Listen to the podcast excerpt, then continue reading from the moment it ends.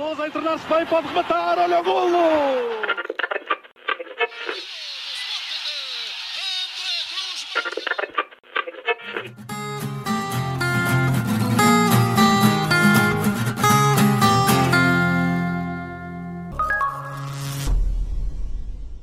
Viva!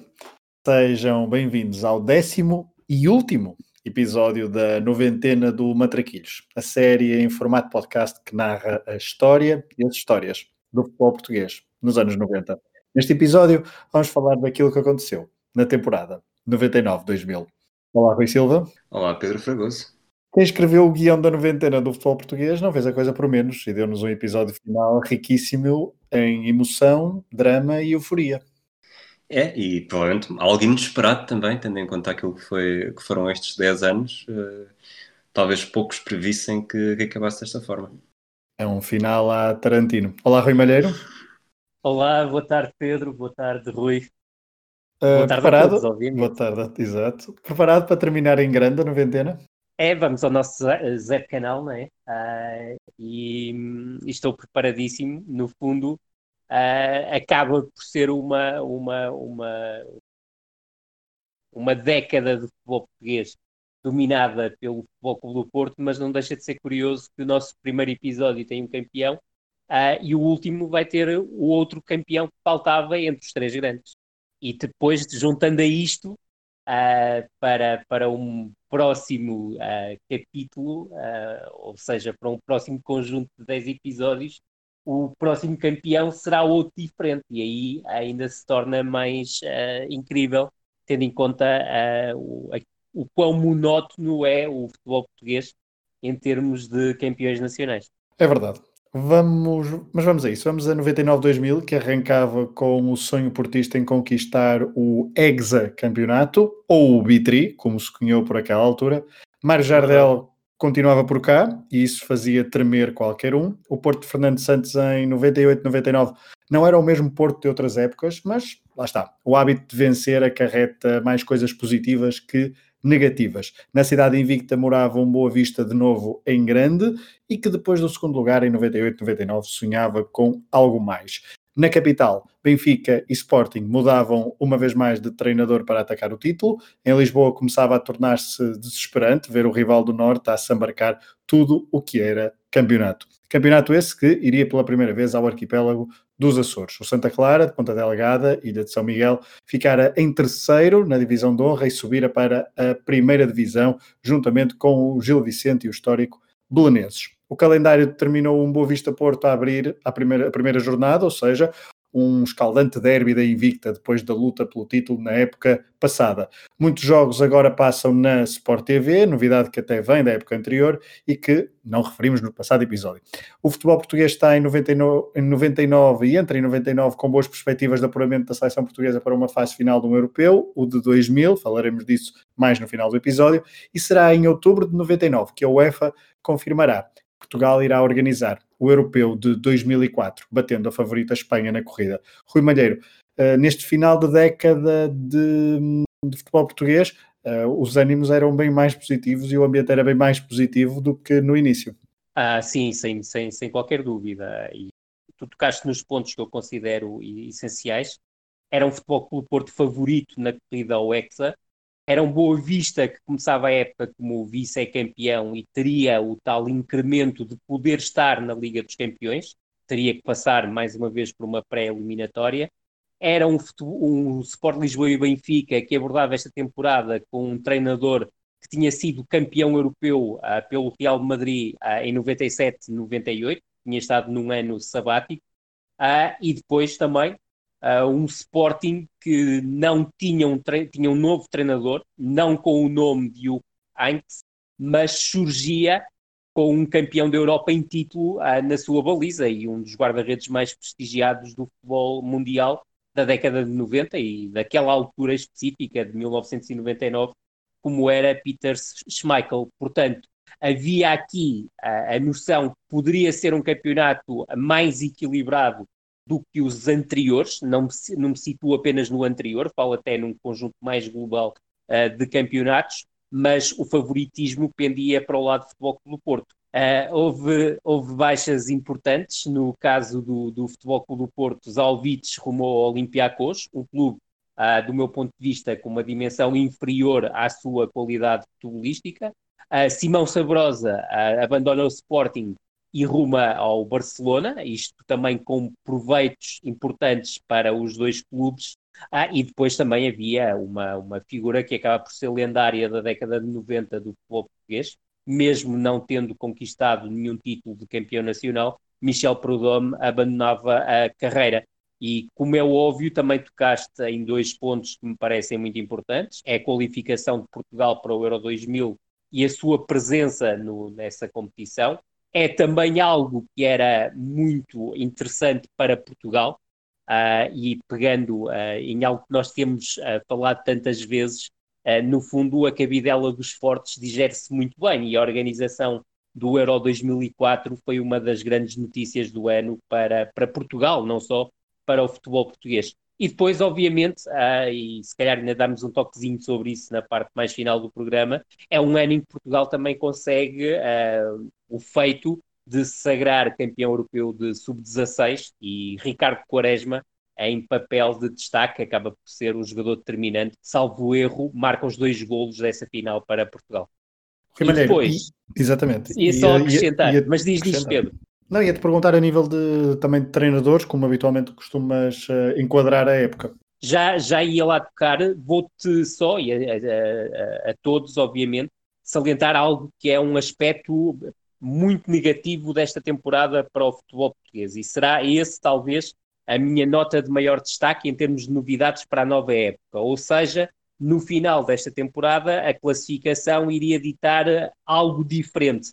Nós estávamos a conseguir apurar seis clubes para as competições europeias, recordar, dois para a Liga dos Campeões, um com presença direta e outro uh, com a presença na terceira pré-eliminatória, e quatro na Taça UEFA. A partir desta temporada, ou seja, tendo efeito já a partir de dois mil, dois mil e um, dois apurados para a Liga dos Campeões, nenhum com entrada direta, e dois apurados para a Taça UEFA, portanto uma redução de vagas de seis para quatro.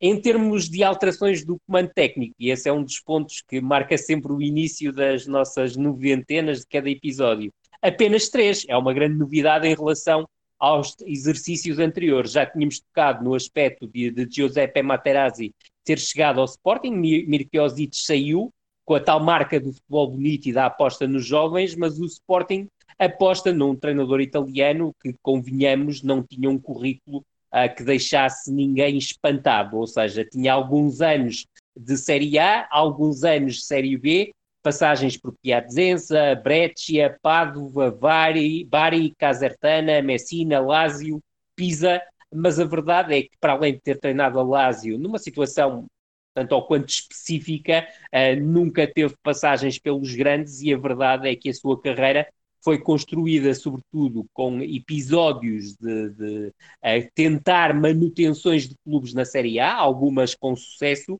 e também procurar algumas subidas da Série B à Série A. Não tinha, e isso já tinha focado em relação há pouco, a comparação com outra das alterações no comando técnico, e que passava com o ingresso de Jupp Heynckes no Benfica. Uma carreira completamente diferente. Falamos de um treinador com passagens por Real Madrid, Tenerife, Eintracht Frankfurt, Atlético Bilbao, Bayern Munique, de oitenta e sete a mil novecentos e noventa e um.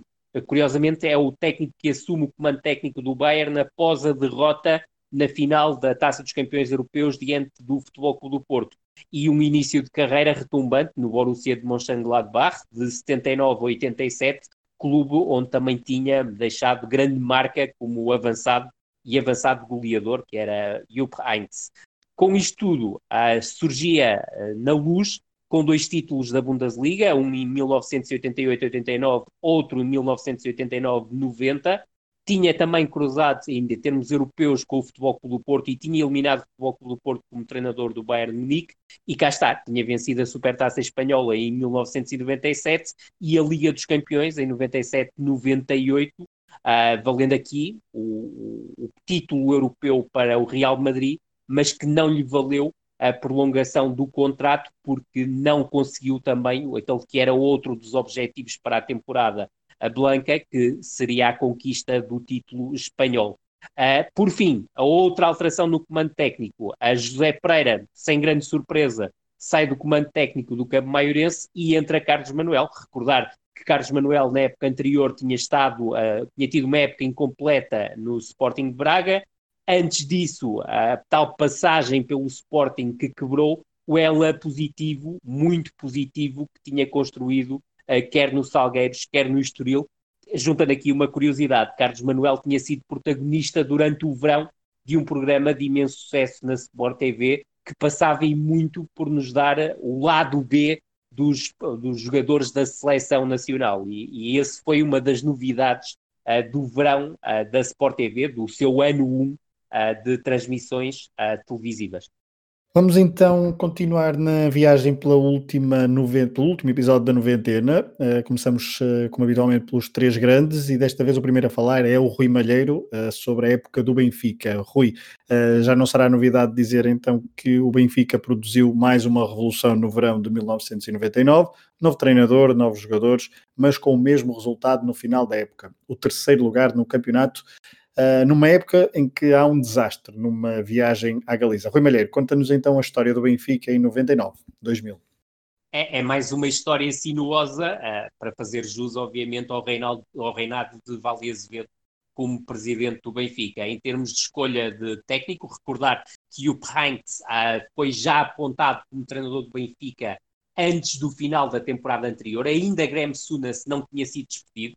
E para quem não acompanhou o último episódio da, da noventena, que nós obviamente recomendamos, a, a recordar que a Graham Souness até não chega a acabar a temporada e é Cheua que garante o terceiro lugar final a, no campeonato para o Benfica. Com o Jupp Heynckes chega, para além do, do seu nome potentíssimo em termos internacionais, chega uma, uma equipa técnica competente, com o Martin Delgado como adjunto, o Angel Vilda como preparador físico e Walter Jungens como treinador de guarda-redes, todos ah, elementos com prestígio em termos internacionais, para além de haver um, um adjunto português que não teve assim um papel ah, tão crucial ao longo da temporada, que era o caso de Eurico Gomes, que vinha com um trajeto ah, com vários anos de primeira divisão durante a década de noventa, para além de ser, e na altura era uh, já o, o único jogador uh, do futebol português que tinha sido tri, uh, tinha sido campeão pelos três grandes, com a curiosidade que uh, para Eurico é um bitri, uh, o que é algo absolutamente extraordinário no seu percurso como jogador. Tal como já avançaste, Pedro, uh, mais, um, mais uma época em que o Benfica quase bate nas duas dezenas de reforços, intervaladas, obviamente, aqui Uh, por reforços de verão e de inverno, a salientar que aqui o mercado uh, começa a ter a sua janela de transferências em janeiro, fica essa janela como a janela a principal uh, de, de transferências, uh, algo que não acontecia, porque, recordarmos, uh, o mercado estava praticamente aberto até março, aqui deixa de, de estar. O Benfica contrata, contrata muito, mas não contrata uh, reforços de muito peso, ou seja, Bósio acaba por surgir, vá-se lá a perceber como, como o reforço mais caro da equipa do, do Benfica. É o guarda-redes contratado ao Estudiantes de La Plata, já com alguma experiência também a nível internacional uh, no futebol sul-americano. Enke surge como uma jovem promessa contratada ao Borussia de Mönchengladbach, uma, uma aquisição recomendada pela dupla Jupp Heynckes e pelo treinador de guarda-redes, o Walter Jungens, uh, em que, que acaba por ser claramente o melhor uh, reforço do Benfica, na minha opinião, e também juntaria aqui uh, um, um elemento importante para resolver aquilo que se anunciava como uma crise na baliza do Benfica. Também para a baliza do Benfica chega Nuno Santos, oriundo do Leeds United, um guarda-redes que tinha também deixado marca nos anos noventa no futebol português. Oco Novo chega do Barcelona, uh, também nunca chegou a perceber-se muito bem o que veio fazer a Portugal. Sérgio Nunes foi contratado à União de Leiria. Rojas contratado aos Estudiantes de La Plata, um lateral uh, paraguaio com carreira na Argentina. Um, havia alguma expectativa sobre o jogador, mas rapidamente se percebeu que era um jogador limitadíssimo e sem capacidade, ou pelo menos sem requisitos mínimos para representar o Benfica. Chega também um veterano chamado Chano, oriundo do Tenerife, um jogador com uma qualidade técnica assinalável, mas já sem capacidade física, até porque estava já nos trinta e quatro, trinta e cinco anos, para ser um elemento capaz de jogar noventa minutos. Uh, Porfírio regressa do Nottingham Forest, Zé Soares, Mar- Marco Freitas e Maniche regressam do Alverca, e Maniche acaba por ter um papel importante ao longo da temporada, e também, obviamente, e esse seria talvez o reforço de maior peso, Roosevelt uh, teria, tinha sido contratado ao Rosenborg. Mas aqui o Rui provavelmente terá algo a dizer-nos sobre este episódio a Roosevelt. Tu, tu não, perdeste, não perdeste a tua oportunidade para, para me pôres a falar sobre isto, que é, foi uma das, uma das novelas de, de verão em noventa e nove, quando, a fazer lembrar também um pouco, não só uh, Paulo Alves, que chegou a ser apresentado pelo Benfica e depois, e depois não joga, uh, e também Tavares, que teve o seu problema em Milão, uh, supostamente Roosevelt, uh, conta, conta Vale-Azevedo, com todo o grau de confiança que isso nos dá, poderá ter, ter se sentido também demasiado ameaçado ao entrar no Estádio da Luz e sentido a pressão, uh, ou ter sucumbido à pressão. O que é certo é que, numa versão talvez mais confiável, o problema foi que o Benfica não, não, cons- não cumpriu com, com os seus deveres de pagamento e a transferência acabou por ser gorada. É verdade, ah, e ah, falou-se em incontinência urinária, mas aqui parece-me mais ah, incontinência financeira por parte de Vale-Azevedo, para não fugir ao tom da época. Ah, com isto tudo, o Benfica fica a necessitar de um avançado e, para espanto geral, ah, alguma imprensa falou na aquisição de Totti. Ah, para desespero dos adeptos do Benfica, no dia seguinte perceberam-se que Totti, uh, o avançado já da Roma naquela altura, era não mais não, uh, nem menos do que Totti, um avançado oriundo do Real de Madrid B. Portanto, descobram as diferenças. É óbvio que para tanta entrada também teve que haver muita saída. E uh, o principal nota, obviamente, passou por Preud'homme, uh, que numa fase inicial uh, abandonou, uh, aliás, numa, uh, abandonou a carreira, mas uh, ficou ligado a esta direção de Vale-Azevedo, nunca se percebeu muito bem em que funções, chegou-se a falar de ser diretor desportivo, diretor para o, as relações internacionais, pronto, muita criatividade, como sempre. O Leal rumou a custo zero ao Atlético de Madrid, aí saiu uh, de forma pouco digna, parece-me, sobretudo, e aqui não em relação ao Leal, mas sobretudo ao comportamento de Vale-Azevedo em todo este processo, que denegriu bastante a imagem do jogador e da sua família, o que também me parece totalmente desagradável.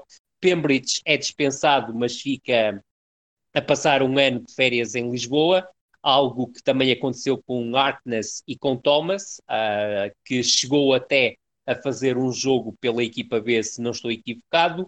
Ovchnikov rumo ao Alverca, provavelmente já com o pensamento no Futebol Clube do Porto.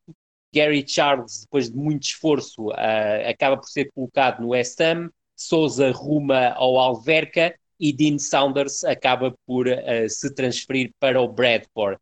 Durante a temporada, em janeiro, o Benfica ainda faz mais quatro aquisições. Contrata João Tomás à Académica, contrata Uribe ao Colo-Colo, e depois consegue trazer uma dupla que brilhara, e este brilhara entre comas num P A O K Benfica, da segunda eliminatória da Taça UEFA. Essa dupla era constituída por Sabri, que acaba por ter até um papel importante durante a segunda volta do campeonato para o Benfica, e depois um enigmático Macairides, que não dava para perceber muito bem o que é que vinha fazer para o Benfica, tal a sua limitação do ponto de vista técnico. E depois também, uh, também houve saídas, uh, Tar foi para o Southampton, Cadete para o Bradford, onde se juntou a Dean Saunders, e Zé Soares para o campo maiorense, depois de não ter encontrado espaço nas opções de Jupp Heynckes. A temporada começa com o Benfica com um início retumbante de campeonato, líder isolado à oitava jornada, quatro pontos de avanço sobre o Futebol Clube do Porto, cinco pontos de avanço uh, sobre o Sporting, reflexo de seis vitórias, as seis vitórias consecutivas entre a jornada dois e a jornada sete, com mais dois empates. Na jornada um, um empate fora diante do Rio Ave, um jogo em que o Benfica ficou reduzido a nove unidades, e na jornada oito, um empate caseiro diante do Boa Vista. Curiosidade, dois empates por um a um, nos dois jogos o Benfica esteve a vencer. A isto juntou-se a eliminatória diante do Dinamo Bucareste, é a primeira derrota do Benfica da temporada, perde em casa diante do, do, do Dinamo por um zero, um gol em, um gol em que tem culpas, mas a verdade é que consegue uma reviravolta fantástica na eliminatória, ao vencer em Bucareste por dois zero, segue em frente e depois na eliminatória seguinte acontece o tal jogo com o P A O K, a primeira mão, o Benfica consegue vencer em Salónica por dois um, um jogo que criou grandes atritos em relação aos adeptos do P A O K e exigiram um pedido de desculpas público por parte dos jogadores do Benfica, já que Taar uh, tocou no bombo dos adeptos do, do, do P A O K, que estava no centro do terreno, gerou uma vaga de indignação dos adeptos que queriam uh, basicamente atropelar Taar por ter tocado em algo mítico e, pelos vistos, proibido a uh, por regras que os jogadores do Benfica obviamente desconheciam.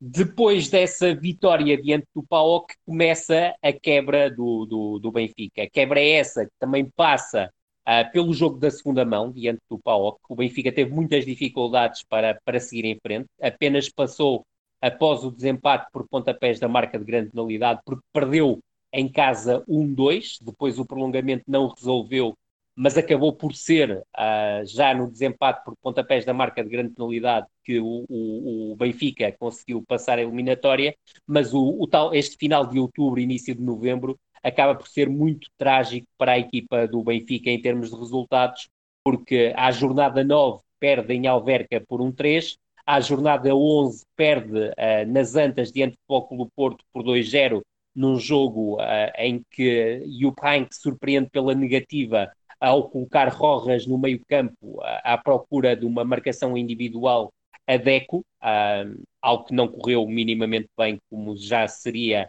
ah, previsível, e a isto junta-se aquilo que Pedro tocaste há pouco, a tal derrota contundente em Vigo por sete zero, ah, na, naquela que terá sido a jornada europeia mais negra da história do Benfica, Uh, e até diria mais, um dos momentos mais negros de toda a história do Benfica, não só pela exibição, não só pelo resultado, mas sobretudo, diria, por aquilo que Vale-Azevedo obrigou a, a dupla de capitães do Benfica, formada por João Pinto e Paulo Madeira, a fazer, de forma muito pouco digna, um pedido de desculpa aos, aos adeptos do Benfica, mas uh, acho que nem sequer merece mais comentários aquilo que aconteceu Uh, nesses dois ou três dias pós-Vigo.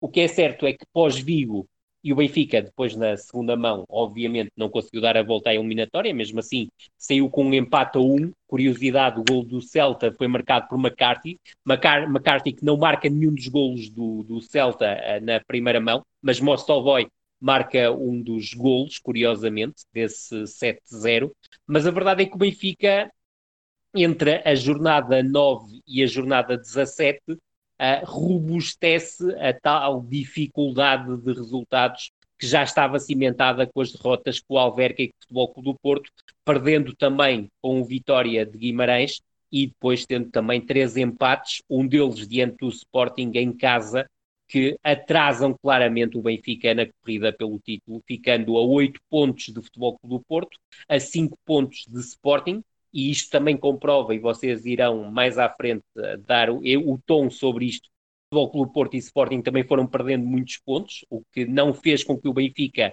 perdesse, uh, uh, no fundo, a distância não fosse tão confrangedora como podia ser em relação ao, aos líderes, uh, e a verdade é que o Benfica também cai na Taça de Portugal, aos, nos oitavos de final, já em janeiro, com uma derrota em casa diante do Sporting por três um. Pelo meio, houve a chamada birra natalícia de Jupp Heynckes, que demorou a regressar a Lisboa após as férias de Natal, alegadamente por causa de uma gripe, uma gripe que nunca foi muito bem explicada e provavelmente seria uma gripe financeira, diria eu, e isso fez com que, no jogo diante do Sporting para o campeonato, tal empate a zero, a equipa do Benfica fosse de, de forma absolutamente surreal, comandada pelo seu treinador adjunto, Martin Delgado, enquanto Jupp Heynckes permanecia em Munique junto da sua família. Após tantos incidentes, já se percebia que a época do Benfica caminhava para zero títulos e zero troféus. No entanto, entre a jornada dezoito e a jornada vinte e dois, o Benfica consegue cinco vitórias consecutivas e coloca-se a um ponto de Sporting e de Futebol Clube do Porto. Portanto, a máquina de Vale-Azevedo já começava a dar nota que era possível ser campeão. E o Heynckes não parecia muito convencido, mas lá, lá chegaremos. E da jornada vinte e três à jornada trinta e um, o sonho do título fica claramente desfeito. Quatro vitórias, uma delas diante do Futebol Clube do Porto, uma vitória importante com gol de Sabri, um zero, um empate, mas quatro derrotas. E essas quatro derrotas tiram claramente o Benfica da caminhada do título e até da caminhada do segundo lugar. Isto porque o Benfica perde fora com Estrela da Amadora por três zero, Estrela da Amadora de Jorge Jesus, uma derrota tão justa como contundente. Perde em Braga, com o Braga de Manuel Cajudo à jornada vinte e sete por dois três, perde em casa com o Belenenses por dois três à jornada trinta e perde em Leiria, frente a um Leiria que crescia a olhos vistos com Manuel José, por um dois e, como é óbvio, estava irremediavelmente afastado dos dois primeiros lugares. Entre a jornada trinta e dois e a jornada trinta e três, o Benfica fecha a temporada com três vitórias consecutivas, a mais importante e claramente o resultado a mais importante da temporada, naquilo que é a minha interpretação da época do Benfica, é a vitória em Alvalade, quando se antevia uma festa do título do Sporting e Sabri desfaz essa festa com um gol de livre perto do final do jogo, garantindo ao Benfica o, truf- o, o troféu, se quisermos, de levar para a última jornada a decisão do título entre Sporting, que, mas, que se mantinha na frente, e Futebol Clube do Porto. Com isto, uh, o Benfica, na segunda volta, acaba por vencer Futebol Clube do Porto em casa uh, e Sporting fora, sempre com Sabri a marcar os golos decisivos, mas acaba o campeonato a oito pontos do Sporting e a quatro pontos do Futebol Clube do Porto. Heynckes acaba a temporada a dizer que não quer continuar ligado a projetos medíocres, já se sentia que o ambiente estava muito tenso, isso já vinha desde dezembro, mas ah, ficou a promessa que haveria um investimento forte para dois mil, dois mil e um.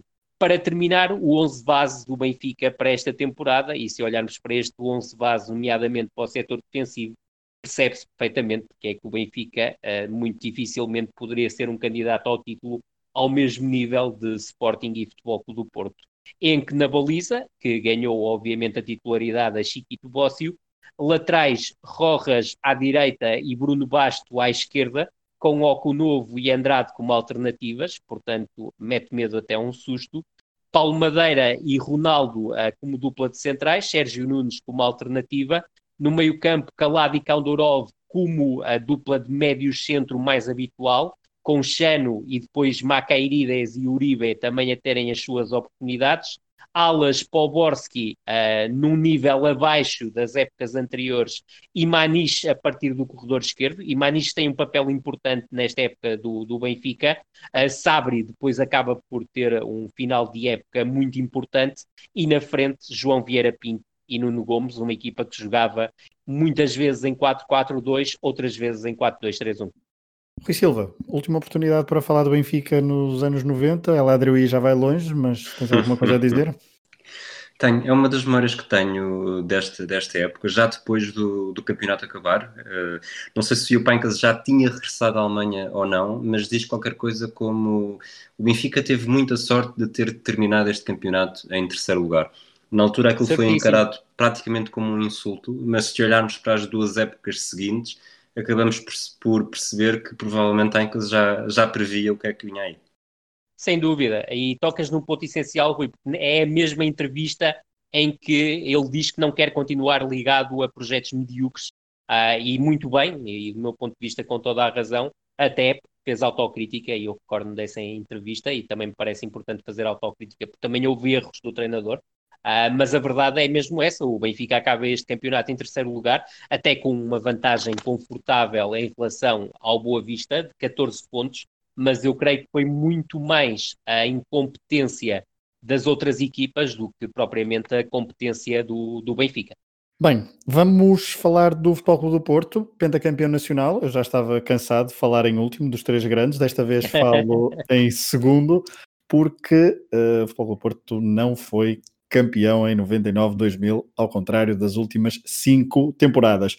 Uh, no início da época, o Porto mantinha então o engenheiro do Penta. Fernando Santos não era ainda totalmente acarinhado pela massa associativa portista, Uh, mas o Tribunal das Antas dava um desconto. O Penta não podia ser esquecido.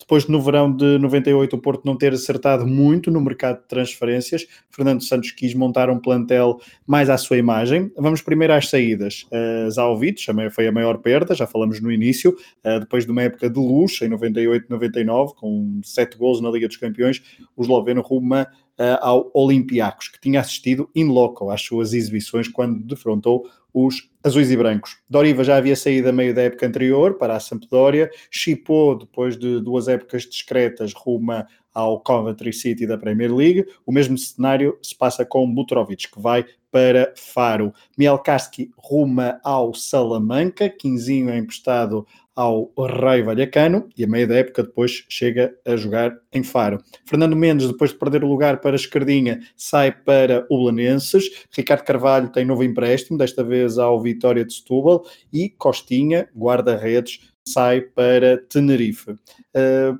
a nível de entradas, para a baliza regressa Hilário, que será determinante Uh, ao longo da temporada, já lá iremos. Vítor Bahia continuava emprestado pelo Barcelona.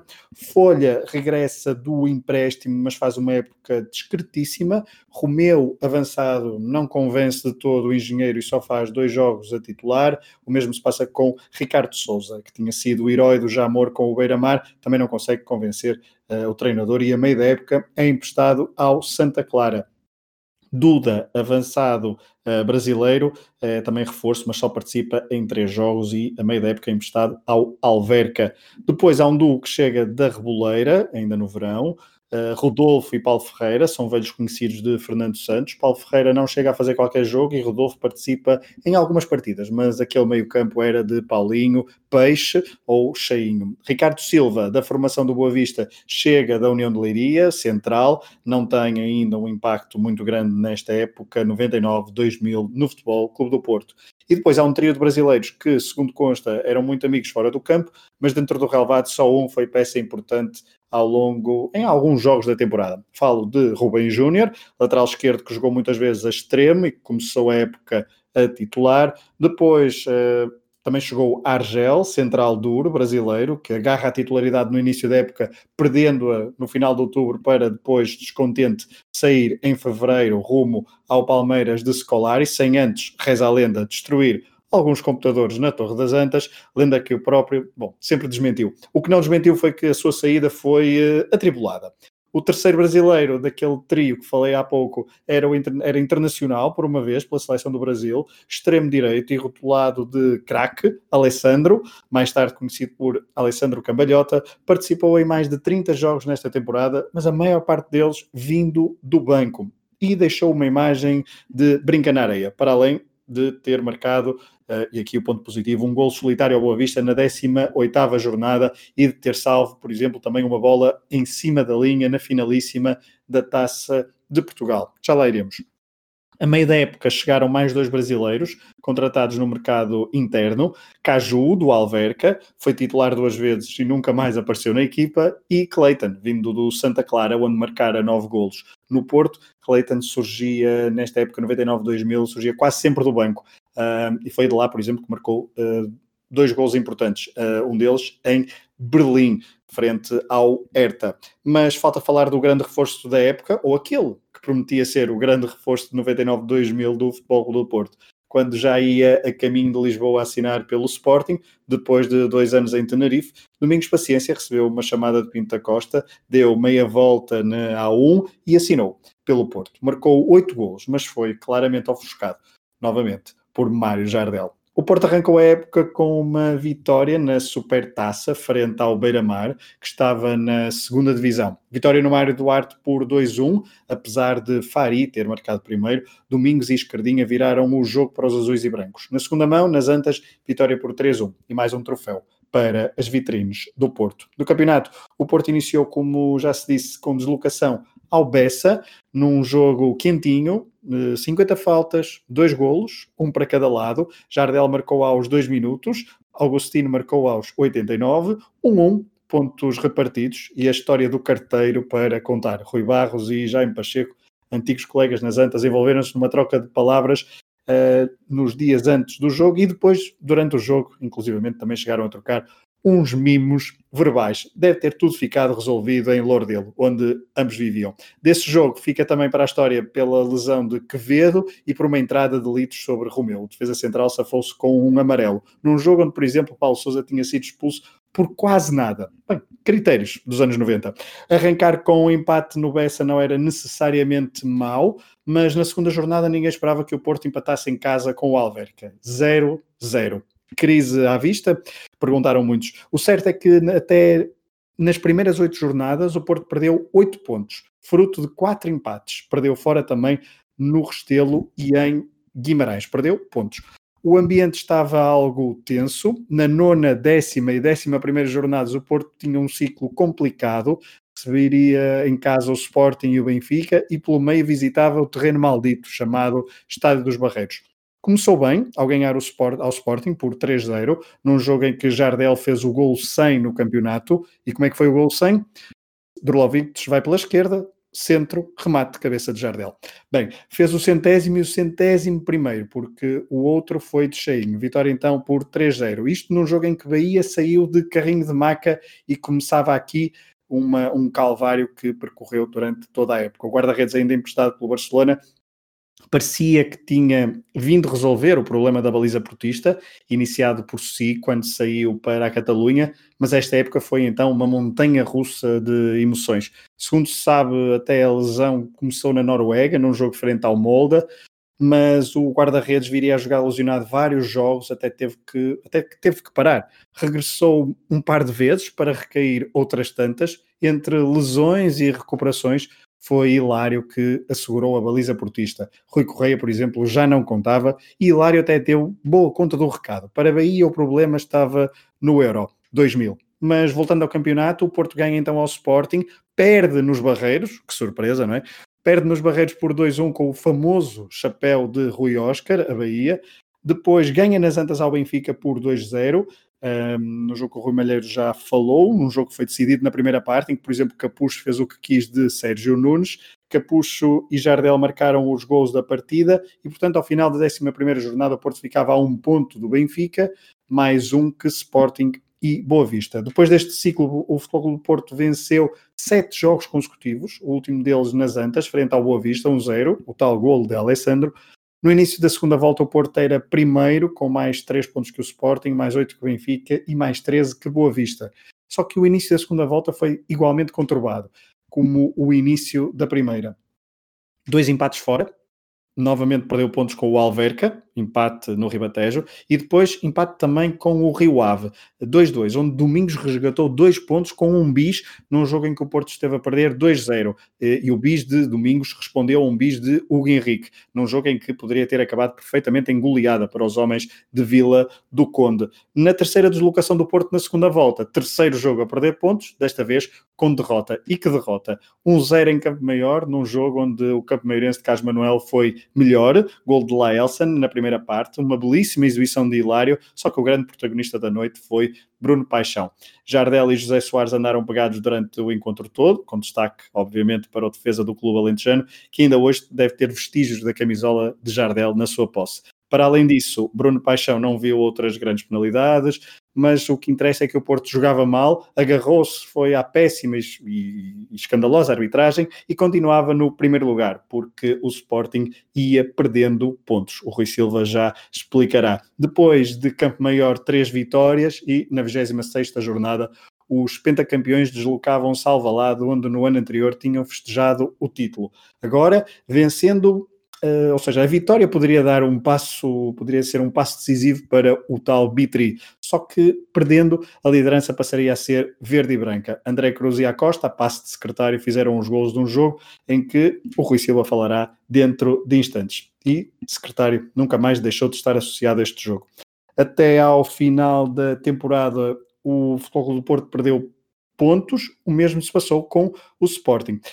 Um, ou melhor, ao contrário, o Sporting perdeu pontos e o Porto também não aproveitou, então, essas escorregadelas leoninas. O Porto perdeu na Luz, primeiro, uh, por um zero, um uh, com o tal golo de Sabri, apesar de ainda muitos hoje acharem que o Bósio defendeu uma bola dentro da baliza, e depois em Faro, o Porto arruinou quase todas as suas hipóteses. A época passada, o Boa Vista, no mesmo estádio, tinha desaproveitado uma vantagem de dois golos para dar o título aos portistas. Agora, eram os azuis e brancos a fazer o mesmo. Estiveram a vencer por três um, Hilário cometeu um erro enorme, oferecendo o três dois, e no último minuto, o Farense, por Marinesco, chegou ao três três. O campeonato parecia, na altura, estar decidido em Faro. Partidas do destino para os azuis e brancos, que terminaram o campeonato com uma derrota em Barcelos. A época portista, mesmo assim, terminou com um troféu. Na Taça de Portugal, o Porto defrontou o Sporting.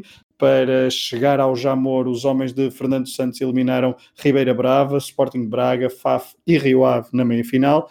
Na final, um a um no primeiro jogo, Jardel marcou logo a abrir, Paulinho andou picado com a Costa e saiu ilusionado a meio da primeira parte, Pedro Barbosa marcou o golo do empate, o jogo foi para prolongamento, Vidigal chegou a salvar uma bola em cima da linha um, e obrigou então a finalíssima, a última finalíssima da história da Taça de Portugal. Finalíssima um, onde o Porto foi bastante melhor, Bahia regressou finalmente, dando provas a Humberto Coelho que estaria em condições de ir ao europeu, jogou de calças e raramente foi importunado pelos avançados leoninos. Cleiton, a abrir a segunda parte, fez um zero, Deco marcou de livre o segundo golo, um golaço de livre direito num jogo onde Jardel falhou imensos golos, algo nada habitual naquele que viria a ser o último jogo de Mário Jardel com a camisola do Porto.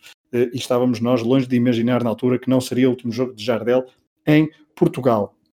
O Porto noventa e nove a dois mil viu então a explosão de Deco, Peixe jogou vários jogos, Rui Barros contava cada vez menos, João Manuel Pinto desapareceu das ideias de Fernando Santos e Panduru foi outro jogador que nunca se viu, à semelhança da época anterior. O onze do Porto base, o onze base do Porto pode ser mais ou menos este, na Bahia, Bahia na baliza, Bahia barra Hilário, secretário Jorge Costa, Luís e Esquerdinha, meio campo com Paulinho, Cheinho e Deco, Peixe, como disse há pouco, apareceu várias vezes, e depois Drulovic, que não foi tantas vezes titulares como em épocas anteriores, Capucho, uma época soberba, e Mário Jardel. Falta falar da campanha europeia, uma campanha talvez injustamente esquecida por vezes, porque o Porto fez missões muito boas e esteve perto das meias-finais. Tudo começou com a fase de grupos número um, onde desta vez eliminou o Olympiacos e também o Molde, num grupo onde também estava o Real Madrid. Frente aos merengues, vitória em casa por dois um. No Bernabéu, derrota por três um, mas uma exibição portentosa de Bahia, que John Toshak aplaudiu de pé. Na segunda fase de grupos, uma nova invenção da UEFA, o Porto defrontou Barcelona, Hertha de Berlim e Sparta de Praga. Contra os checos, vitória em Praga e empate nas Antas com o mesmo guião grego do ano passado. Uh, desta vez foi Bahia aos papéis e não Kralj. Mas, frente ao Hertha, o Porto venceu duas vezes em Berlim com o tal golo em slalom de Cleiton, que acabara de entrar.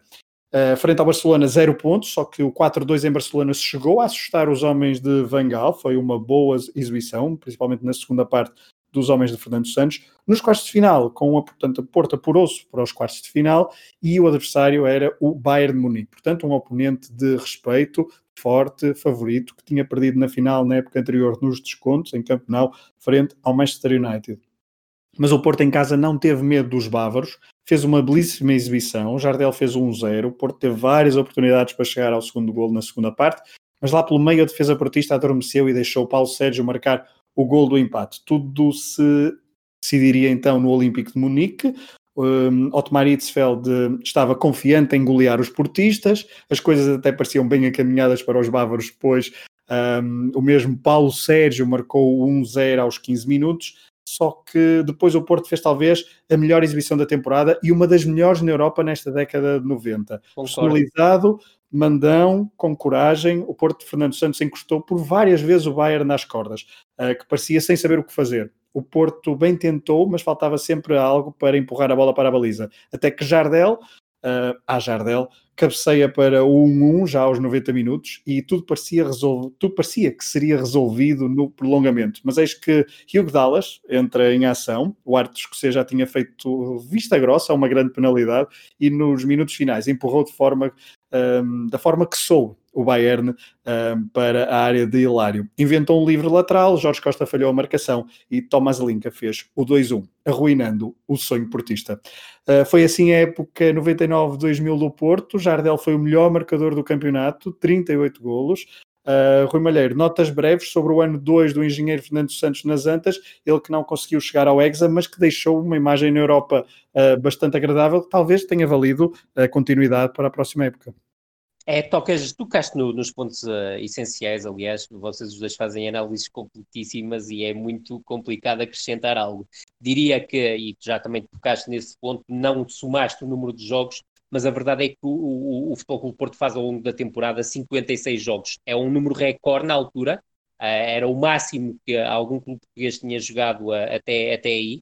Uh, e isso representou que o Futebol Clube do Porto fizesse mais treze jogos oficiais do que o Sporting ao longo de toda a temporada, contando com todas as competições, porque aqui há que juntar ainda os dois jogos na Supertaça que o Futebol Clube do Porto fez e o Sporting não. O Sporting fez mais um, mais um jogo na Taça de Portugal do que o Futebol Clube do Porto e, em termos europeus, os catorze jogos na, na, do, do Futebol Clube do Porto da Liga dos Campeões são mais doze do que o Sporting fez na, na, na Europa. O Rui já explicará uh, logo a seguir o porquê. Junto a isto, uh, o, um ponto que tu, que tu tocaste, percebemos obviamente que os mercados do Futebol Clube do Porto foram tudo uh, menos uh, eficientes. Uh, e a verdade é que era um plantel curto para uma, uma dimensão competitiva tão superlativa como foi a desta temporada. E eu creio que o Futebol Clube do Porto paga obviamente essa fatura. Acaba, como tu e muito bem disseste, Pedro, com o melhor ataque da competição, com o Jardel a continuar a valer muitos golos, e a verdade é que, uh, no fundo, é a primeira vez uh, que um clube português com o Jardel a jogar uh, como referência ofensiva e a marcar golos em catadupa não é campeão, e, esse, e essa fatura foi uma fatura elevada, mas estou completamente de acordo contigo quando dizes que o desempenho na Liga dos Campeões acabou por ser determinante para, e a vitória na Taça de Portugal também, para Fernando Santos ter direito a uma terceira temporada, até porque se recordarmos o tempo de, de continuidade dos treinadores do Futebol Clube do Porto ao longo desta década passou muito pelas duas temporadas, e é também bom recordar que o Futebol Clube do Porto na segunda volta do campeonato, fora de casa, apenas consegue duas vitórias, em Leiria e nos Açores diante do Santa Clara, que acabou por ser o último classificado da, da prova. Uh, por último, a última nota, uh, Fernando Santos foi mais criticado do que havia sido na época anterior.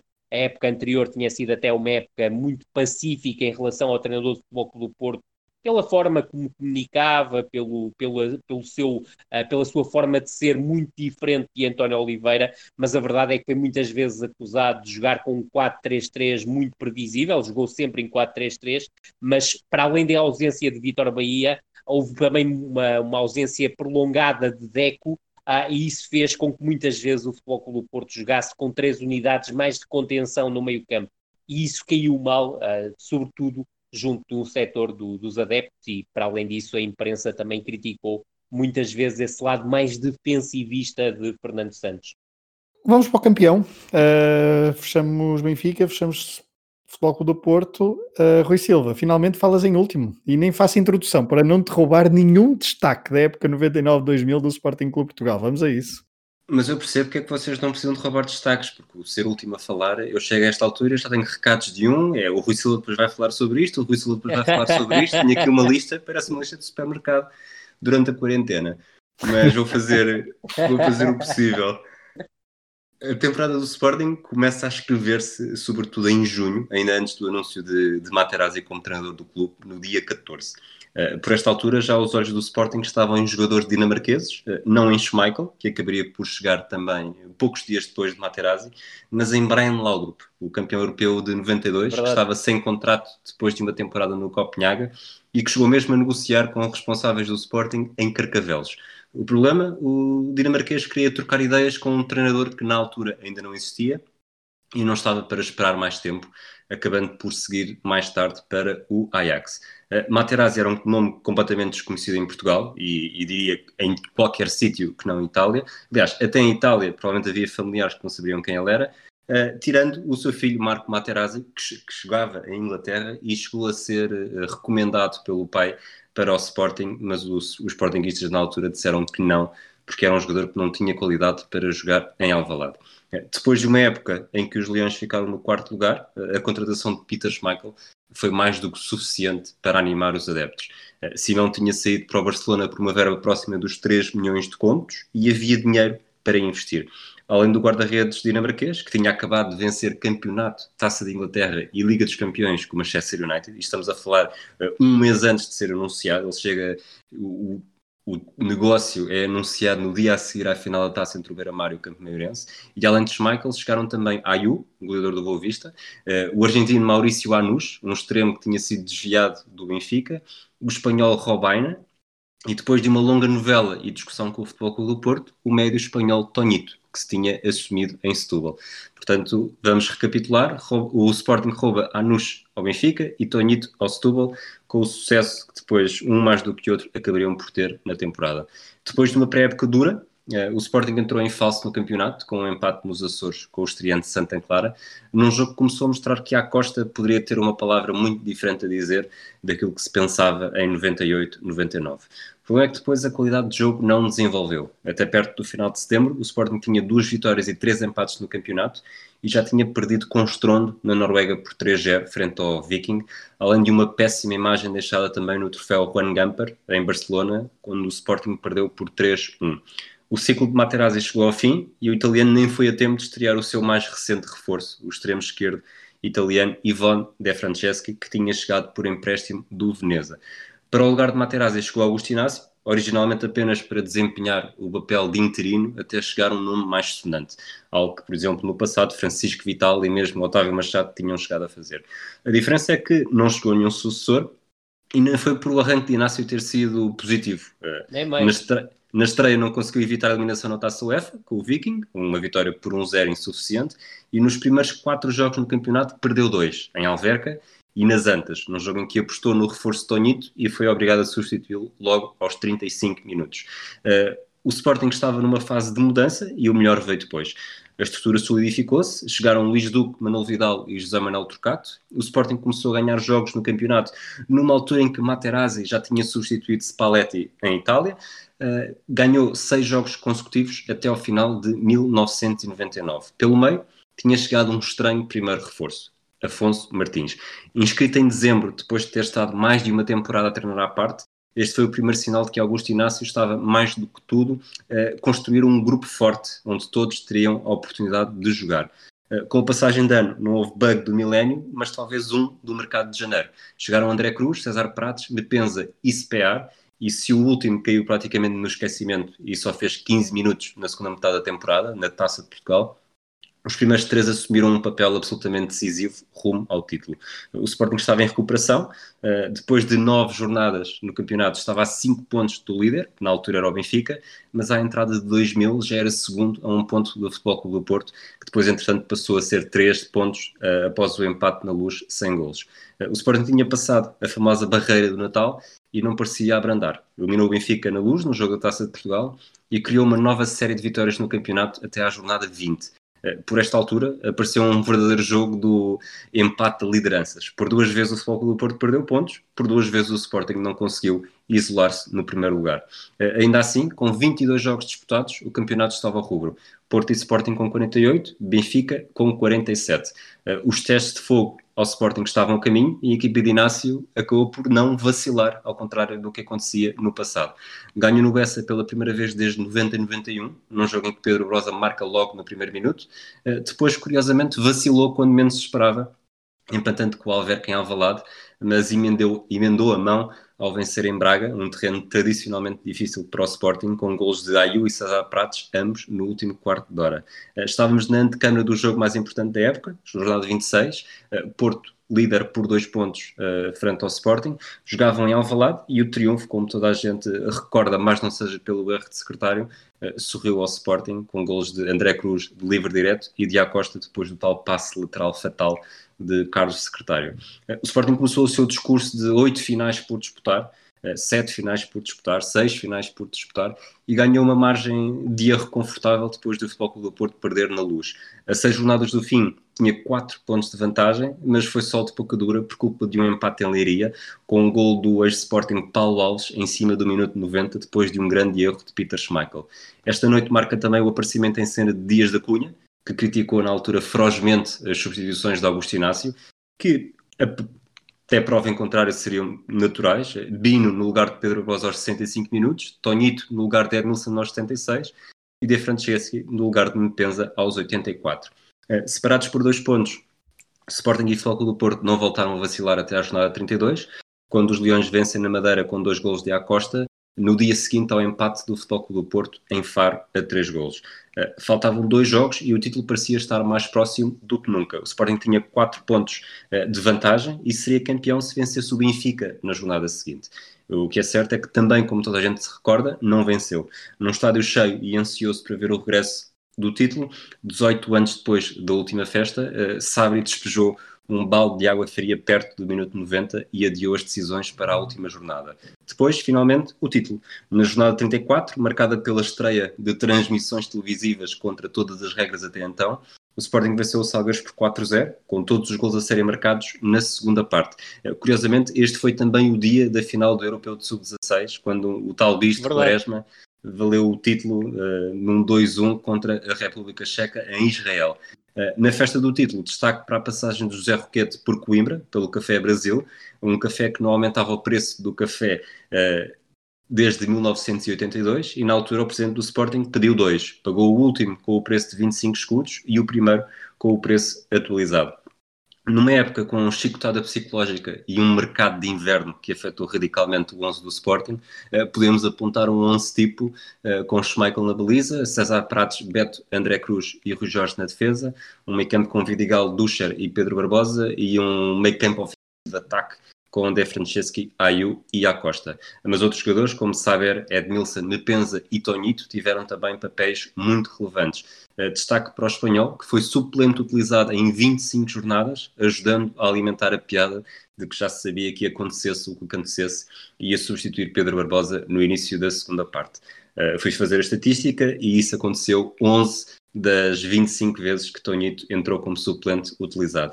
Rui Jorge foi o único a jogar nas trinta e quatro jornadas, Acosta foi o melhor marcador, vinte e dois golos, e a entrada de Schmeichel contribuiu para o Sporting terminar com a defesa menos batida, vinte e dois golos, catorze na primeira volta e apenas oito na segunda.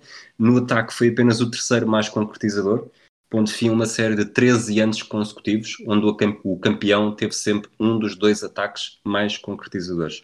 O Sporting teve a oportunidade de conquistar a dobradinha, depois de eliminar Canelas, Leiria, Benfica, Dragões Sandinenses e Moreirense, foi ao Jamor jogar com o Futebol Clube do Porto, numa eliminatória que o Pedro Fragoso já disse tudo, foi preciso disputar uma finalíssima, depois de um empate a um golo a vinte e um de maio, o Sporting perdeu quatro dias depois por dois a zero. Sporting campeão, uh, neste último episódio da noventena, lembro-me de ser um miúdo, portanto eu tinha onze anos e de ser algo bastante... Uh, ser um, quase um choque, principalmente o choque foi no dia a seguir na escola, uh, não ver praticamente cascóis do Sporting, não conhecia praticamente miúdos do Sporting e fui apelidado um bocado de vir a casacas porque eu estava genuinamente contente por ter visto o Sporting ganhar o campeonato, até porque tinha um avô uh, deste clube. Rui Malheiro, o... Havia forma de, havia melhor forma de terminar a noventena quando se põe fim a um jejum tão, tão prolongado, um clube tão importante português? Não, acho que é, acaba, por ser, acaba por ser um triunfo justo. Uh, um pouco à semelhança de quase todas as temporadas do, da década de noventa. Continuo a achar que a principal exceção é noventa e dois noventa e três, em que creio que não ganhou a melhor equipa. Nas restantes épocas ganhou a melhor equipa, independentemente de tudo o que possa ter acontecido uh, em redor de alguns jogos e das todas as polémicas que houve e às quais nós propositadamente uh, fugimos. uh, porque estamos a falar de, de futebol e da essência que são os jogadores uh, e os treinadores.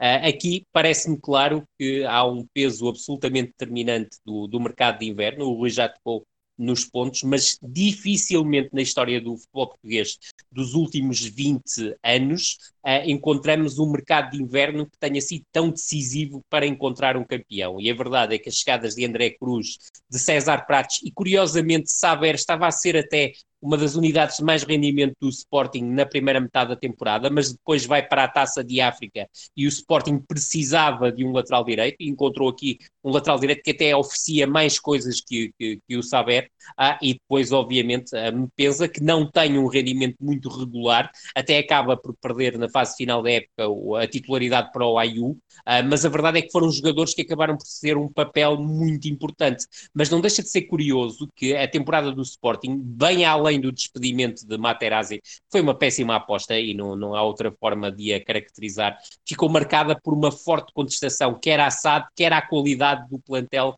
da equipa do, do Sporting, e a verdade é que tudo acaba por uh, se conjugar uh, num título nacional, uh, porque eu creio que o Sporting acabou por fazer algo de, que foi muito inteligente, o Rui já tocou. Uh, houve uma reestruturação em termos de futebol na S A D do Sporting, não é só a questão de Inácio ter entrado para técnico interino, e todos nós percebemos na altura que Inácio iria ser o futuro adjunto do Sporting, uh, de um treinador forte uh, a nível internacional que acabou por nunca, por nunca chegar. Mas a verdade é que a entrada do Luís Duque, de Manolo Vidal e de José Manuel Turcato, estes dois últimos com papel importante nos títulos do Sporting na década de oitenta, acaba por ser determinante para fazer o, o arrumar de casa. É certo que o Sporting tem, ah, e o Rui mais uma vez tocou e muito bem nesse aspecto, tem as duas derrotas, ah, na jornada sete em Alverca e na jornada nove muito pesada no, nas Antas diante do Futebol Clube do Porto, mas depois ah, consegue um percurso de vinte e três jogos consecutivos sem perder. É certo, com empates pelo meio, que ah, mantiveram a luta pelo campeonato acesa, mas a verdade é que o Sporting só volta a perder na jornada trinta e três, ah, quando, ah, do meu ponto de vista, de forma exagerada, ah, apontou para uma festa do título diante do principal rival e acabou por ser Sabri a lançar o, o verdadeiro foguete da, da noite. Para além da questão dos três reforços, muito importante, o Rui também tocou nesse assunto, a Costa ah, surgiu num rendimento ah, muito distante pela positiva em relação à época anterior, em que foi quase unanimemente considerado um flop. A Vidigal uh, realizou uma temporada muito acima daquilo que vinha uh, a ser o seu rendimento, fez uma dupla de médio centro com Duscher de grande sucesso, até que retirou o espaço de utilização a Delfim, e Vidigal com isto consegue o passaporte para o Euro, o Euro dois mil, Ah, e para além disso, o De Franceschi foi um jogador que ainda hoje é recordado pelos adeptos do Sporting. Não era um jogador soberbo, muito longe disso, mas era um jogador tremendamente eficaz, ah, e ofereceu qualidade ao corredor esquerdo do, do Sporting, ah, mesmo que também não tenha sido um titular indiscutível, pois muitas vezes Pedro Barbosa jogava a partir uh, do corredor esquerdo, quando não jogava como o segundo avançado.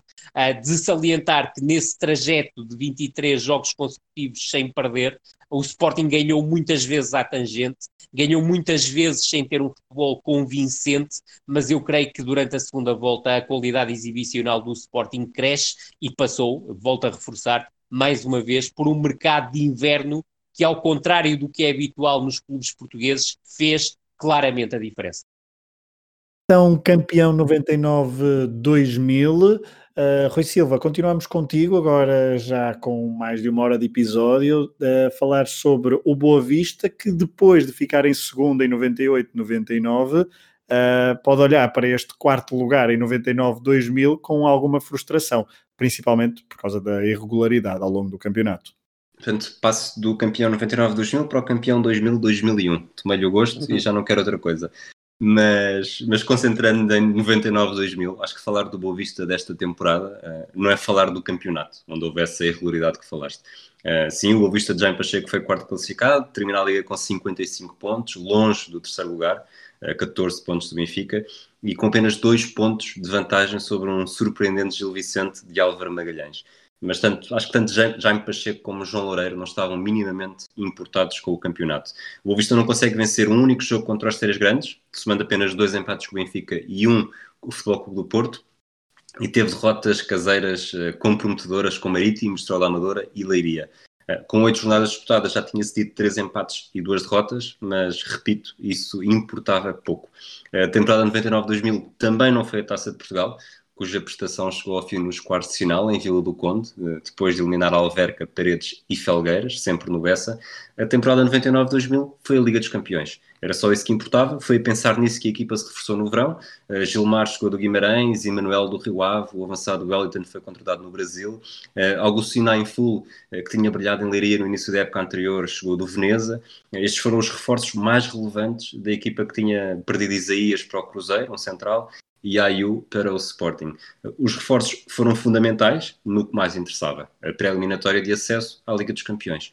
Depois de uma vitória confortável, confortável no sentido de parecer que a eliminatória estava segura, verdade, uma vitória na Dinamarca por dois a um, o Boa Vista foi forçado a um prolongamento com o Brondby no Bessa, num estádio a meio gás, por assim dizer, em, em remodelação, já a pensar, mesmo antes de, de se começar a pensar no Euro dois mil e quatro, já o estádio começava a ser renovado.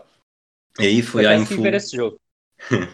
Aí foi a Infula fazer história, o Bisou uh, no prolongamento rumo aos milhões da Liga dos Campeões. Uh, Boa Vista ficou integrado no grupo com Rosenborg, Dortmund e Feyenoord, uh, terminou na última posição, uh, três derrotas, dois empates e apenas um triunfo na despedida, com o Dortmund no Bessa, e a ressaca da campanha europeia, que era o principal objetivo do Boa Vista para esta temporada, uh, deixou marca. Chegaram mais reforços como Demétrios e Sanches, mas a luta pelo top três do campeonato estava demasiado fora do alcance. E ficou ainda pior depois de uma série de três derrotas e três empates entre as jornadas vinte e vinte e cinco.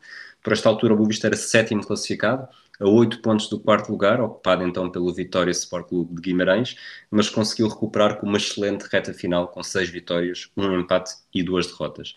Numa época de prioridades trocadas para aquilo que estavam habituados, o onze base do Boa Vista foi composto por William na baliza, uma defesa com Jorge Silva, Litos, Pedro Emanuel e Mário Silva, um meio campo com Rui Bento, Emanuel, Luís Manuel, Sanches e Jorge Couto, e o Wellington no ataque, que acabou por ser o melhor marcador do campeonato com onze golos. Este onze base acaba por ser muito instável e, e talvez pouco indicativo, porque a rotatividade foi mesmo a imagem de marca deste Boa Vista de Jaime Pacheco nesta temporada. Pedro Emanuel, Rui Bento, Litos, Mário Silva e William foram os únicos que participaram em mais de vinte jogos no campeonato como titulares. A temporada fica também marcada pela despedida de Timofte, o romeno só faz dezasseis jogos no campeonato, metade como titular e vinte e cinco em todas as competições. Em mais de metade, quinze, não jogou mais do que quarenta e cinco minutos. Nós estamos a terminar a noventena. O Boa Vista, como há pouco o Rui Silva disse, uh, será uh, campeão na próxima época, dois mil a dois mil e um. Um, eu sei que esta viagem agora poderia continuar, uh, mas uh, recomendamos a ida ao vosso feed do, deste podcast Matraquilhos e um episódio, Crónica de uma Vitória Inesperada, ali em dezembro, sobre o Boa Vista, um programa do Rui Silva, que é um bom complemento a esta noventena e que explica bem também o campeonato dois mil a dois mil e um.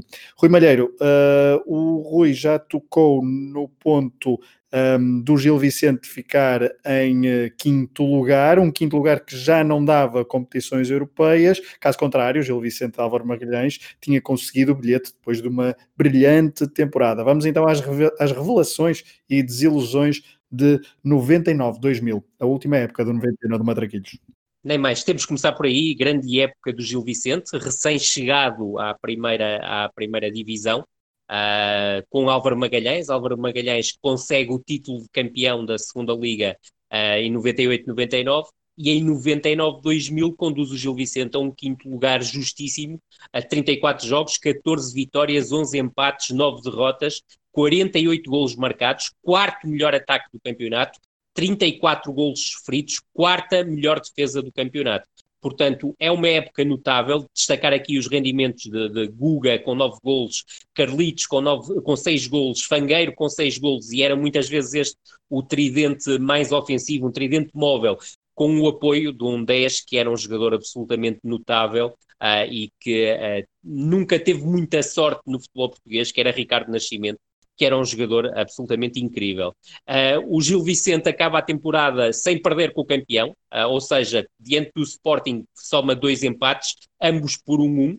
Uh, diante do Futebol Clube do Porto também não perde, uma vitória e uma derrota, derrota dois zero nas Antas, dois um em casa na última jornada do campeonato, perde sim os dois jogos diante de Benfica e de Boa Vista, mas é importante salientar um aspecto, uh, o Gil Vicente sofre nove derrotas, mas apenas duas durante a segunda volta, ou seja, as duas derrotas da segunda volta, como seria previsível, aconteceram diante de Benfica e de Boa Vista, ambas fora de casa. De resto, uma campanha sem mácula da equipa do Gil Vicente.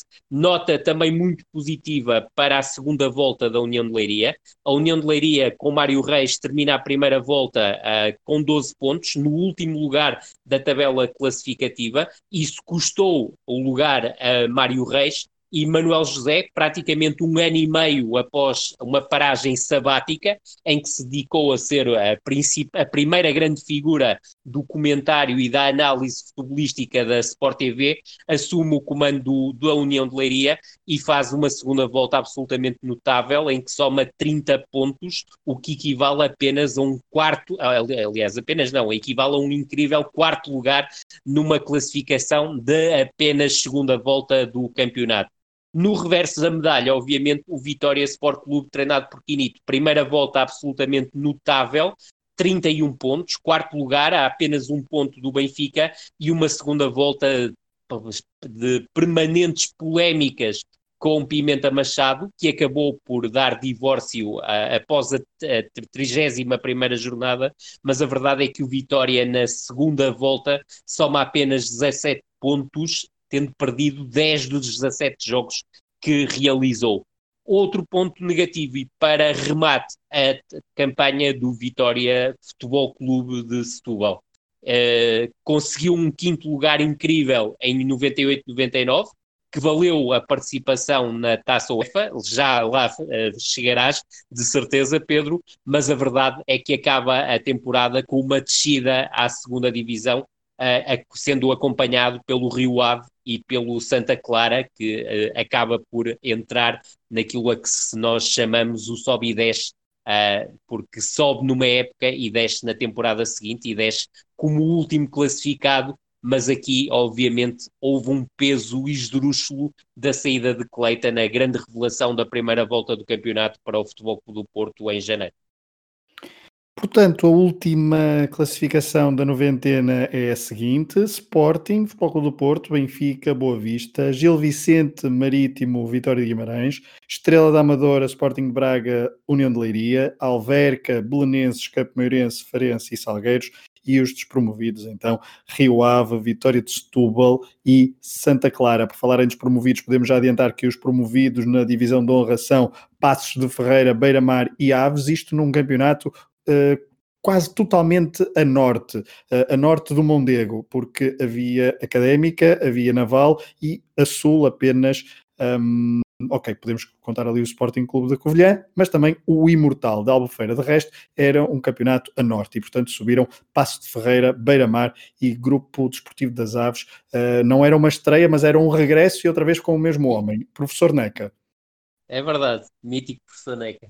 O mítico Professor Neca, que esteve então na segunda subida, depois de fazer o mesmo na década de oitenta. Rui Silva, estamos aqui a meio da segunda parte do episódio da noventena, que já vai longo, temos que dar um bocadinho mais de velocidade. Queres hum, lançar o top dez ou queres pôr o Tonhito a jogar? Eu estou, sinto-me, sinto-me preparado. Podes, podes confiar em mim e deixa mais uns minutos em campo. Vou... Sabes que este top dez, para mim, já estava a dizer isto antes de começarmos a gravar, foi... é capaz de ter sido o mais difícil, tanto que comecei a inventar critérios. Portanto, vou deixar de fora os regressos de Domingos ao Futebol Clube do Porto, Gaúcho ao Estrela Amadora e Barroso ao Sporting Braga, todos eles relevantes, sobretudo o do avançado brasileiro na Reboleira, e também a estreia de Petit na primeira divisão, depois de passar do Esposente para Barcelos. Assim, grande época. Assim vão ser dez jogadores, dez estrangeiros. Uh, Schmeichel no Sporting, contribui para o título e para a defesa menos batida, faz vinte e nove jogos no campeonato, sofre dezassete golos e é sobretudo quase um, um líder espiritual da equipa que, que regressa ao, aos títulos. No Benfica, outro guarda-redes, Enka, ele seria suplente de Bósio no pós-Preud'homme, mas assume-se como uma excelente contratação e, curiosamente, mostra ser melhor a defender penaltis do que livres diretos. No Boa Vista, o avançado, o avançado Wellington, recrutado no Brasil, marca onze golos no campeonato.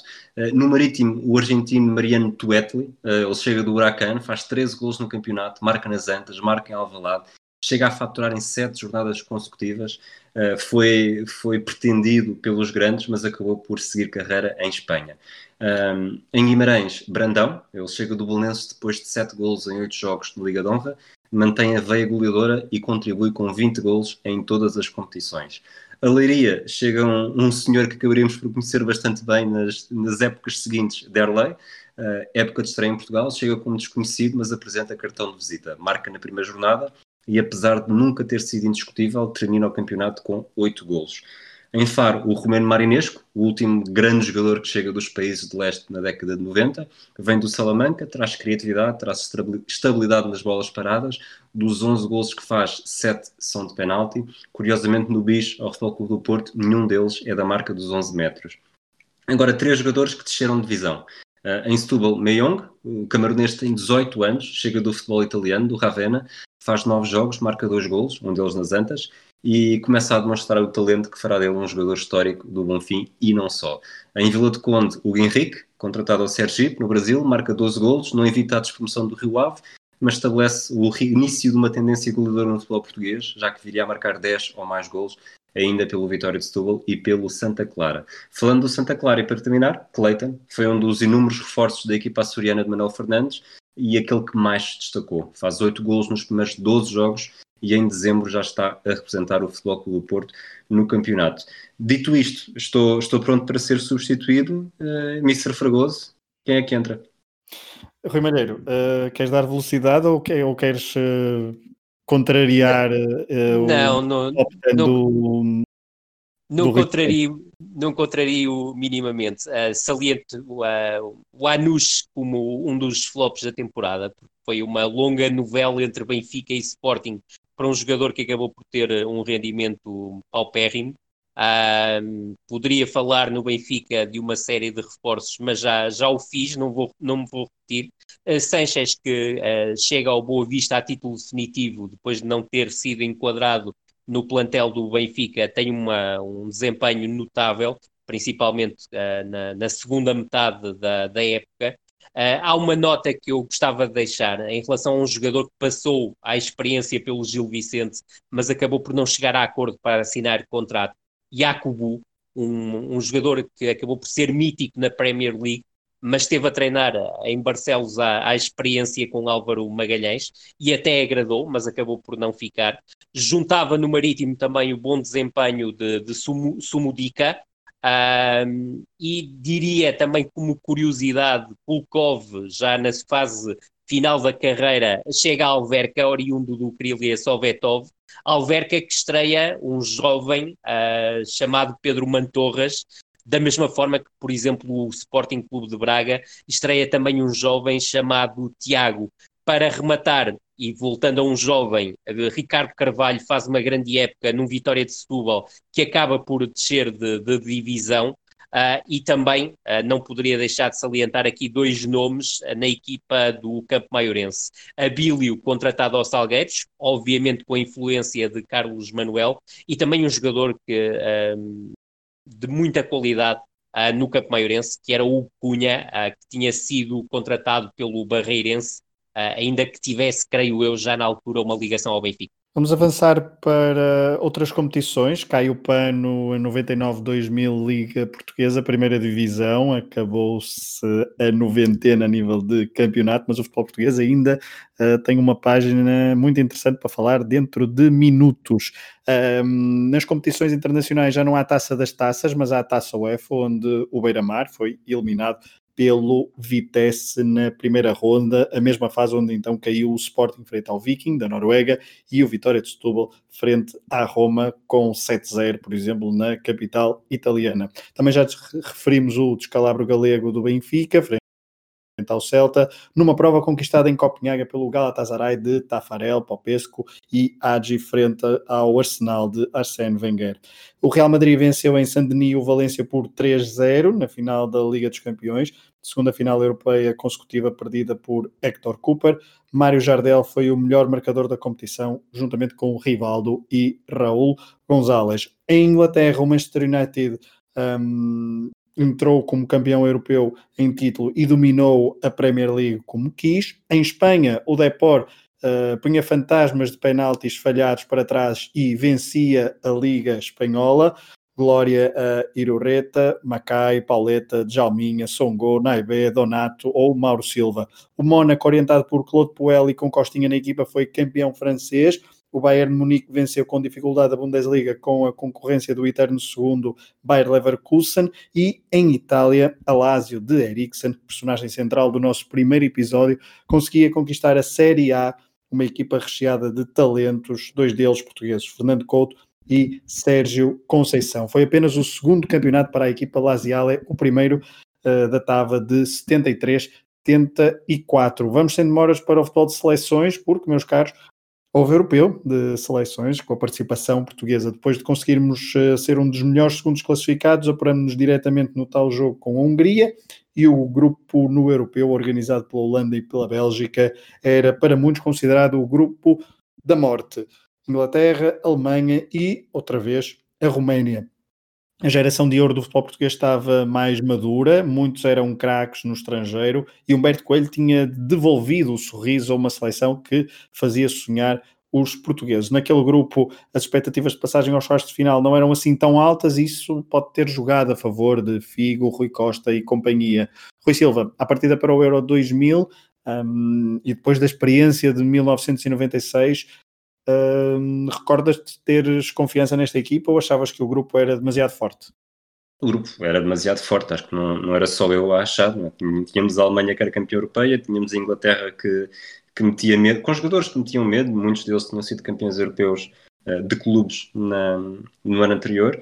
Só que, só que nós também, nós tínhamos uma equipa com um desempregado, tínhamos uma equipa com, com Vidigal no onze. E a primeira parte contra a Inglaterra, a primeira parte, e digo mesmo, reforço a primeira parte e não o jogo inteiro, porque eu acho que a segunda parte acaba por ser muito, já muito cínica até para os padrões portugueses, e é um jogo, é, é fenomenal. Temos Rui Costa, João Pinto, Figo, sobretudo estes três, mas também Paulo Bento, fazem uma exibição fantástica e, e começam, começam a assumir Portugal, e acho que foi a primeira vez que eu senti Que, que Portugal é um grande na Europa. Uh, dois anos depois achava que éramos um dos favoritos a vencer o Mundial, e acho que muito, muito disso nasce aqui neste, neste Portugal-Inglaterra, e sabendo que tu vais gozar com esta expressão, porque acontece desde que gravámos o flashback do Portugal-Inglaterra, foi, foi o pináculo da, da geração de ouro, este jogo, este jogo, mais do que qualquer outro, uh, é o, o Concordo. É a cereja, é a cereja no topo de um bolo, não necessariamente a nível de resultado, mas de, de exibição. Eu vou revelar qual era a introdução que tinha aqui para o Rui Malheiro. Rui Malheiro, Portugal entrou fortíssimo frente à Inglaterra numa reviravolta para a história. Como o Rui Silva disse no flashback que gravamos deste jogo, talvez o encontro frente aos ingleses tenha sido o pináculo exibicional desta geração. Foi um belíssimo europeu por parte da equipa, da, da equipa portuguesa. Bom, mas eu não, eu não vou... Quem não te conheça, que te compre. Exatamente, é, é jogo de equipa. Rui Malheiro, Uh, o pináculo uh, foi, uh, foi... Entramos com o pináculo, uh, terminamos com... Um... Já estava à procura de uma expressão para definir aquele golo de ouro maldito uh, do, de, de Zinedine Zidane, mas foi um europeu fortíssimo de Portugal. Foi, foi um europeu, foi um europeu incrível. Uh, o, o Rui começou logo na, na introdução por, por falar na, na experiência já acumulada pelos jogadores. Só para termos assim uma ideia muito... muito rápida, Vítor Bahia campeão de Espanha em noventa e oito, Taça de Espanha em noventa e sete e noventa e oito, Taça das Taças em noventa e sete, Fernando Couto campeão de Espanha em noventa e oito, em Itália em dois mil, Taça de Espanha em noventa e sete e noventa e oito, Taça UEFA em noventa e cinco, Taça das Taças em noventa e sete e noventa e nove, Dimas campeão de Itália em noventa e sete e noventa e oito, Costinha campeão em França em dois mil, Pauleta campeão em Espanha em dois mil, Sérgio Conceição campeão de Itália em dois mil e vencedor das Taças das Taças em noventa e nove, Rui Costa, Taça de Itália em noventa e seis, Figo, campeão de Espanha em noventa e oito, noventa e nove, Taça de Espanha em noventa e sete e noventa e oito, Taça das Taças em noventa e sete, Supertaça Europeia em noventa e oito e já agora uh, protagonista da grande transferência desse verão. Paulo Sousa, campeão de Itália em noventa e cinco, Taça de Itália em noventa e cinco, Liga dos Campeões em noventa e seis e noventa e sete e Taça do Intercontinental em noventa e sete. Portanto, estava aqui um cocktail absolutamente explosivo. O jogo contra a Inglaterra tem um início assustador. Acredito que nós, por volta dos quinze, vinte minutos, pensamos na, no pior, uh, em todos os piores cenários possíveis, mas a verdade é que houve força e houve capacidade mental para dar a volta à situação. Uh, creio que a exibição de Portugal entre o dois zero e o dois dois é absolutamente incrível. Uh, para além da qualidade individual do, do Figo no, no dois um, a jogada coletiva que está na gênese do dois dois é absolutamente espetacular e concordo mais uma vez com o Rui na forma como a seleção acaba por dar a, revir, a reviravolta total do marcador. Passou por um lado mais cínico, mas a forma como Portugal aproveita as deficiências da Inglaterra no momento de, de, de transição defensiva acaba por ser muito bem exploradas e dar uh, o mote ao golo, uh, belíssimo golo do Nuno Gomes que, que, que dá o três dois. Frente à Roménia não foi um jogo tão convincente, mas acaba por ser a partir do banco, uh, com uma substituição quase inaudita uh, a valer o golo de Costinha, o Costinha já a habituar-nos a golos míticos, uh, na sequência de lances de bola parada, uh, e depois, obviamente, a vitória uh, transcendental diante da, da Alemanha por três zero, com a seleção a apresentar quase uma segunda equipa e com o Sérgio Conceição a conseguir um hat-trick brilhante frente àquilo que seria, do, do meu ponto de vista, o início de uma quebra da seleção alemã, ainda que interrompida pela, pela chegada à final uh, no Campeonato do Mundo de dois mil e dois. Depois, diante da Turquia, uma superioridade clara uh, perante o rival. Foi um jogo extremamente confortável para a seleção nacional. Ganhou por dois zero, mas podia ter conseguido uma goleada muito mais robusta e depois foi jogar com a, com a França nas meias finais, olhos nos olhos, a, a tal vantagem de ter conseguido, mesmo jogando fora de casa, este fora de casa obviamente entre aspas, uh, mas era, uh, no facto, uh, o europeu, uh, uh, apesar de ter decorrido uh, na Bélgica e na Holanda, a França conseguiu naquele jogo colocar uh, muito mais adeptos do que a seleção portuguesa. Nuno Gomes adiantou o Portugal no marcador, é certo que a França reagiu, tinha que o fazer e reagiu bem e conseguiu um a um, mas a verdade é que antes do desfecho com aquela, com aquela grande penalidade da mão do Abel Xavier, que o Abel Xavier insiste ainda hoje que não foi mão, eu acho que foi, uh, já na altura achava, devo, devo, devo dizer, é certo que o próprio Abel Xavier esteve muito perto de conseguir o dois um e aí foi, valeu, valeu a bater-se para negar o golo ao lateral direito da seleção portuguesa, mas ficou claramente aqui uma marca De, um, de uma seleção nacional, tal como o Rui disse, a jogar à grande, numa grande competição e de forma, diria, mais robusta em relação a noventa e seis, fruto desta experiência, e basta olhar para aquilo que foram os títulos que eu fui citando e quase a totalidade desses títulos surgem entre noventa e seis e dois mil, o que robusteceu esta seleção e volto a frisar, tal como o Rui disse, Uh, creio que Portugal partia para o Mundial de dois mil e dois e até para, numa primeira instância, para a qualificação, mas sobretudo para o Mundial de dois mil e dois como um dos principais favoritos. No entanto, devo salientar que aquele particular diante da Finlândia em março, no estádio do Bessa, março de dois mil e dois, eu creio que dá o primeiro sinal que algo podia vir a não correr bem, algo que se veio a confirmar, até não só pela questão da, da, da, da fragilidade dos resultados e das exibições uh, no, no Mundial da Coreia-Japão, mas até em todo o processo que nos levou até lá, e estou a falar concretamente do, da polémica em relação uh, ao estágio uh, e a tudo o que foi feito na adaptação a um horário completamente diferente e a uma realidade completamente diferente daquela que os nossos jogadores estavam habituados, juntando aí obviamente, uh, o, o Figo não ter chegado ao Campeonato do Mundo nas melhores condições físicas. Uma equipa técnica, por exemplo, que com três homens em que foram bastante destaque ao longo destes dez episódios. António Oliveira, professor Neca e José Romão. Como não? Como não? Bom, estamos a terminar o episódio. Eu tinha que dizer um bom antes de terminar o episódio, obviamente. Um, tinha, Verdade. Estamos a... estamos a terminar então o episódio de noventa e nove a dois mil, o último episódio da noventena do Matraquilhos. Terminamos sempre com jogos importantes, míticos desta temporada, um, e também com algumas memórias.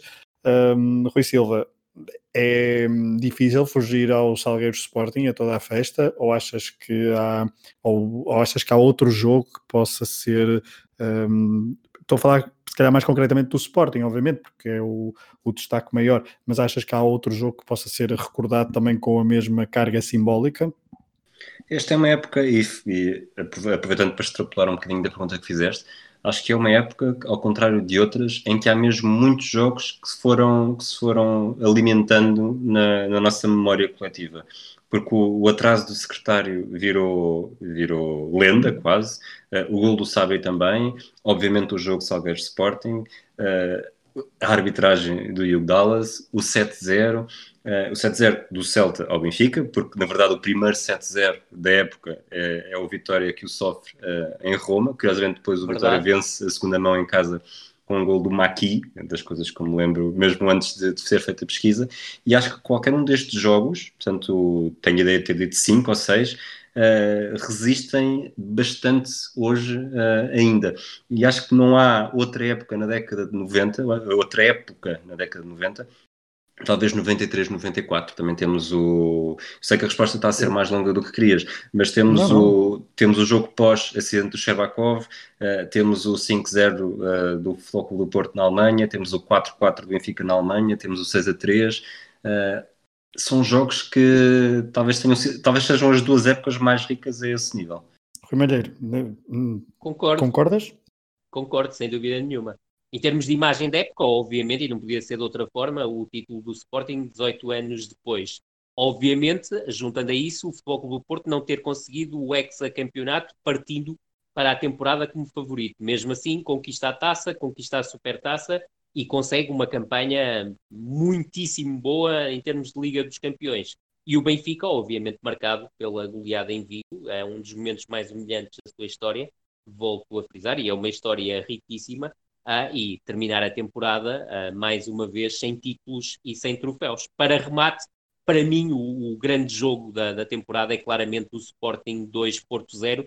Isto porquê? Porque o Sporting, ah, e estamos a falar da jornada vinte e seis, a dezoito de março de dois mil, em Alvalade, o Sporting passe, pa, parte para esse jogo com cinquenta e cinco pontos no segundo lugar, o Futebol Clube do Porto em primeiro com cinquenta e sete, o Benfica à espreita, já à distância, ah, com cinquenta e um pontos, e a vitória do Sporting por dois a zero ah, permite que, ao Sporting passar para a liderança e nunca mais alarga até ao final. Ah, fica o Sporting com cinquenta e oito pontos, o Futebol Clube do Porto com cinquenta e sete e o Benfica com cinquenta e quatro. Do jogo, salientar um Sporting em quatro dois três um, muito perto da equipa base que apresentou ao longo da temporada, ah, e sobretudo a partir da segunda metade da temporada com os reforços de inverno. Ou seja, Schmeichel na baliza, Sérgio Prates, lateral direito, Rui Jorge, lateral esquerdo, Beto e André Cruz, dupla de centrais, Duscher e Vidigal como médios, Vidigal mais fixo, Duscher com mais mobilidade, Mepenza e Edmilson a partir dos corredores laterais. É francês que não jogou este jogo, aliás, entrou para o lugar de Mepenza durante a segunda parte, mas não foi titular, e depois Pedro Barbosa nas costas de Acosta. E mesmo os três suplentes utilizados por parte do Sporting, De Francesco, De Franceschi, Tonito e Bino, acabam por ser jogadores que também têm um papel importante na corrida para este título do Sporting. Depois, em termos do Futebol Clube do Porto, uma equipa no habitual quatro três três, Vítor Bahia na baliza, Secretário lateral direito, a Esquerdinha lateral esquerdo, Jorge Costa e Luísio como dupla de centrais, Paulinho Santos, médio mais recuado, Cheinho, médio interior esquerdo, características mais defensivas, mas depois também se desdobrava do ponto de vista ofensivo, Deco como médio criativo, Capucho a partir da direita,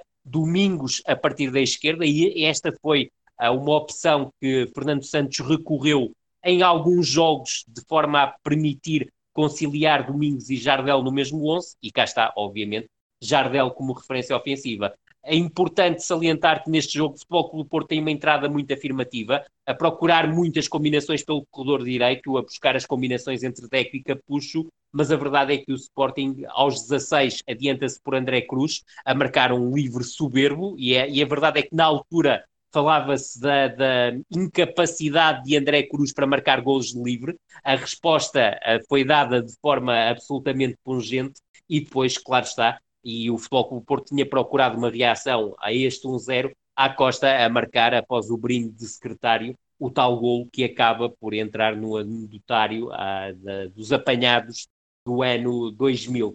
Ah, o tal passe de secretário, um passe absurdo para o espaço interior, a isolar a, a Costa. Na segunda parte, foi o Futebol Clube do Porto que arriscou. Basta recordar que Fernando Santos, ao intervalo, abdicou de Cheinho e lançou Drulovic, colocando até mesmo Drulovic num posto mais de interior esquerdo ofensivo. Uh, o Futebol Clube do Porto esteve mais por cima, assumiu mais riscos. O Sporting, por sua vez, foi uma equipa que se remeteu mais à sua organização defensiva para depois, em momento ofensivo, procurar explorar o contra-ataque. Mas eu creio que o momento-chave do jogo acontece ao minuto sessenta e cinco, quando o Capucho, em excelente posição, remata ao poste eh, e o, ao, com a bola a não entrar na baliza do Sporting, o jogo não é relançado. Desta partida, obviamente, também fica uma, uma exibição confrangedora da equipa de arbitragem liderada por Isidoro Rodrigues, erros para os dois lados, alguns ah, mais graves do que outros, diria que os mais graves acabaram por prejudicar a equipa do, do Futebol Clube do Porto, mas mesmo assim, não creio que se possa colocar a, a, dúvidas sobre a justiça da vitória do Sporting, mas o clima ficou tão empertigado que Fernando Santos, juntamente com Domingos, que tinha sido substituído por Alessandro, acabaram por ser expulsos a, após, a, a, após protestos, já muito perto da, da fase final do jogo, quando foi invalidado um golo muito duvidoso à equipa do Futebol Clube do Porto. Remate, uh, Fernando Santos no final do jogo diz que o Futebol Clube do Porto deixa de depender de si, mas uh, continuava a acreditar na possibilidade do título, e o Rui, como muito bem disse há bocado, Augusto Inácio fala pela primeira vez da tal questão das oito finais uh, até ao final do campeonato. O discurso manteve-se, depois do, das oito finais passaram a ser sete, das sete seis, das seis cinco, das cinco quatro, das quatro três, das três duas, das duas uma, e depois, obviamente, o jogo mítico de Vidal Pinheiro, uh, recordando não só os quatro zero uh, do Sporting, uma vitória contundente, mas também, e lamentar, obviamente, o preço dos bilhetes absolutamente pornográficos, já a procurar tirar as pessoas dos estádios ou a tentar fazer com que o futebol fosse um jogo para ricos, e o futebol é um jogo, acima de tudo, popular. E a verdade é que é, a década de noventa vai transformando esse lado do jogo. Começamos com uma, época, com uma década de noventa com estádios cheios, uh, com estádios a abarrotar, e terminamos a década de noventa já muitas vezes com estádios a meia casa ou a um terço de casa, porque o futebol foi perdendo, até também por causa da ditadura das, da, das transmissões televisivas, que ganhou ainda o maior peso com a entrada em campo da Sport T V, mas tornou-se cada vez menos num jogo de dimensão popular, algo que se foi agravando ao longo das últimas duas décadas. Subscrevo e partilho esta última reflexão do Rui Malheiro. Só um apontamento, por causa porque é uma das imagens da temporada, e não querendo fazer de advogado de Carlos Secretário, porque ele não precisa, deu, acabou, deu inclusivamente há pouco tempo uma, uma belíssima entrevista à tribuna do Expresso, mas a verdade é que a Costa tem muito mérito, porque o passe, o remate, aliás, é feito ainda fora da área, portanto, muitas vezes, uh, pensa-se em Carlos Secretário a passar a bola para a Costa, mas a Costa não estava pertíssimo da área, não foi só encostar. Não, é um belíssimo remate. Exatamente. Verdade. Portanto, obviamente que é um erro de, de secretário. Cheinho põe as mãos à cabeça tem, sabendo que, o que poderia acontecer, e Beta Costa fez um golaço. Também é preciso um, referir isso. Não, Estamos... e, e há uma curiosidade nesse jogo, Pedro e Rui, que é o Bahia sofre o primeiro golo no ângulo superior esquerdo, do seu, do seu ângulo superior esquerdo, e o segundo golo de Acosta no ângulo inferior esquerdo. Portanto, foi mesmo, era muito difícil a Vitória Bahia chegar a qualquer um dos lances, porque foram remates extremamente colocados. É verdade. Estamos no final do episódio. Uh, para, em exclusivo para patronos, irá haver um flash interview ou uma ressaca desta noventena um bocadinho mais alargada. Agora quero uma ressaca muito, muito, muito breve aos dois Ruis. Rui Silva, uh, no final desta viagem, uh, quais são os sentimentos depois de revivermos uh, a década de noventa do futebol português? Acho que foi tudo e ainda mais do que aquilo que eu estava à espera e queria para esta, para esta rubrica. Sintético, certeiro, Rui Silva. Rui Malheiro, hum, faço-te a mesma pergunta. Fui imensamente feliz com vocês a revisitar e com todos os nossos uh, ouvintes a revisitar estes dez anos. É uma experiência que vou guardar uh, para, toda, para toda a minha vida. Foi das coisas que mais me gozo me deu fazer, porque também me permitiu revisitar uh, muitas memórias, e são memórias importantes, porque são memórias entre a adolescência e a idade adulta, são também memórias dos meus primeiros tempos de, de trabalho, mas sobretudo foi bom recordar a uma década com muitas incidências, uma década claramente dominada pelo Futebol Clube do Porto, e esse aspecto é absolutamente incontestável, uh, e é uma década que termina com o final de um jejum de dezoito anos, ao mesmo tempo que se iniciava ou, e já se prolongava o maior jejum da história do Benfica, e isto, a noventena, também comprova os inúmeros equívocos que foram cometidos ao longo da década de noventa por parte do Benfica, e se olharmos com frieza para aquilo que foram os plantéis do Benfica, percebe-se perfeitamente porque é que o Benfica não foi campeão, uh, e neste período já íamos em seis anos ou sete consecutivos. Ah, e fica claramente também essa marca. De resto, acho que começo como, como ah, que acabo como começo, que é falar nos anos noventa bem medidos do futebol português, nem sempre com os corpos em câmara lenta, mas muitas vezes com os corações muito distraídos e com a matéria ah, muito cinzenta. Rui Malheiro, foi um prazer, muito obrigada por esta viagem. O gosto foi todo meu, é um trabalho a três e foi um trabalho uh, que nos deu muito gozo também fazer em conjunto.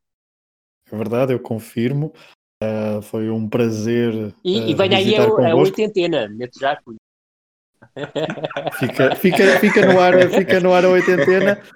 Anos oitenta uh, remete-nos para outras, para outras memórias, para outras músicas uh, e para outra banda sonora, obviamente. Uh, aos dois Ruis, foi um prazer fazer convosco esta viagem pelos anos noventa, pelas primeiras memórias que eu tenho do futebol português. Um, Smell like Teen do... Spirits. Exatamente, é isso mesmo. Aos nossos ouvintes, obrigado por terem feito connosco esta viagem. Espero que tenham gostado e que também tenha servido para reviver outros uh, momentos do passado. Um, já sabem, haverá mais episódios do Matraquilhos, seja em versão uh, oitentena ou não. Uh, acompanhem-nos, continuem-nos a acompanhar e espero que tenham gostado desta viagem. Um abraço a todos. Grande abraço. Até breve. Um abraço.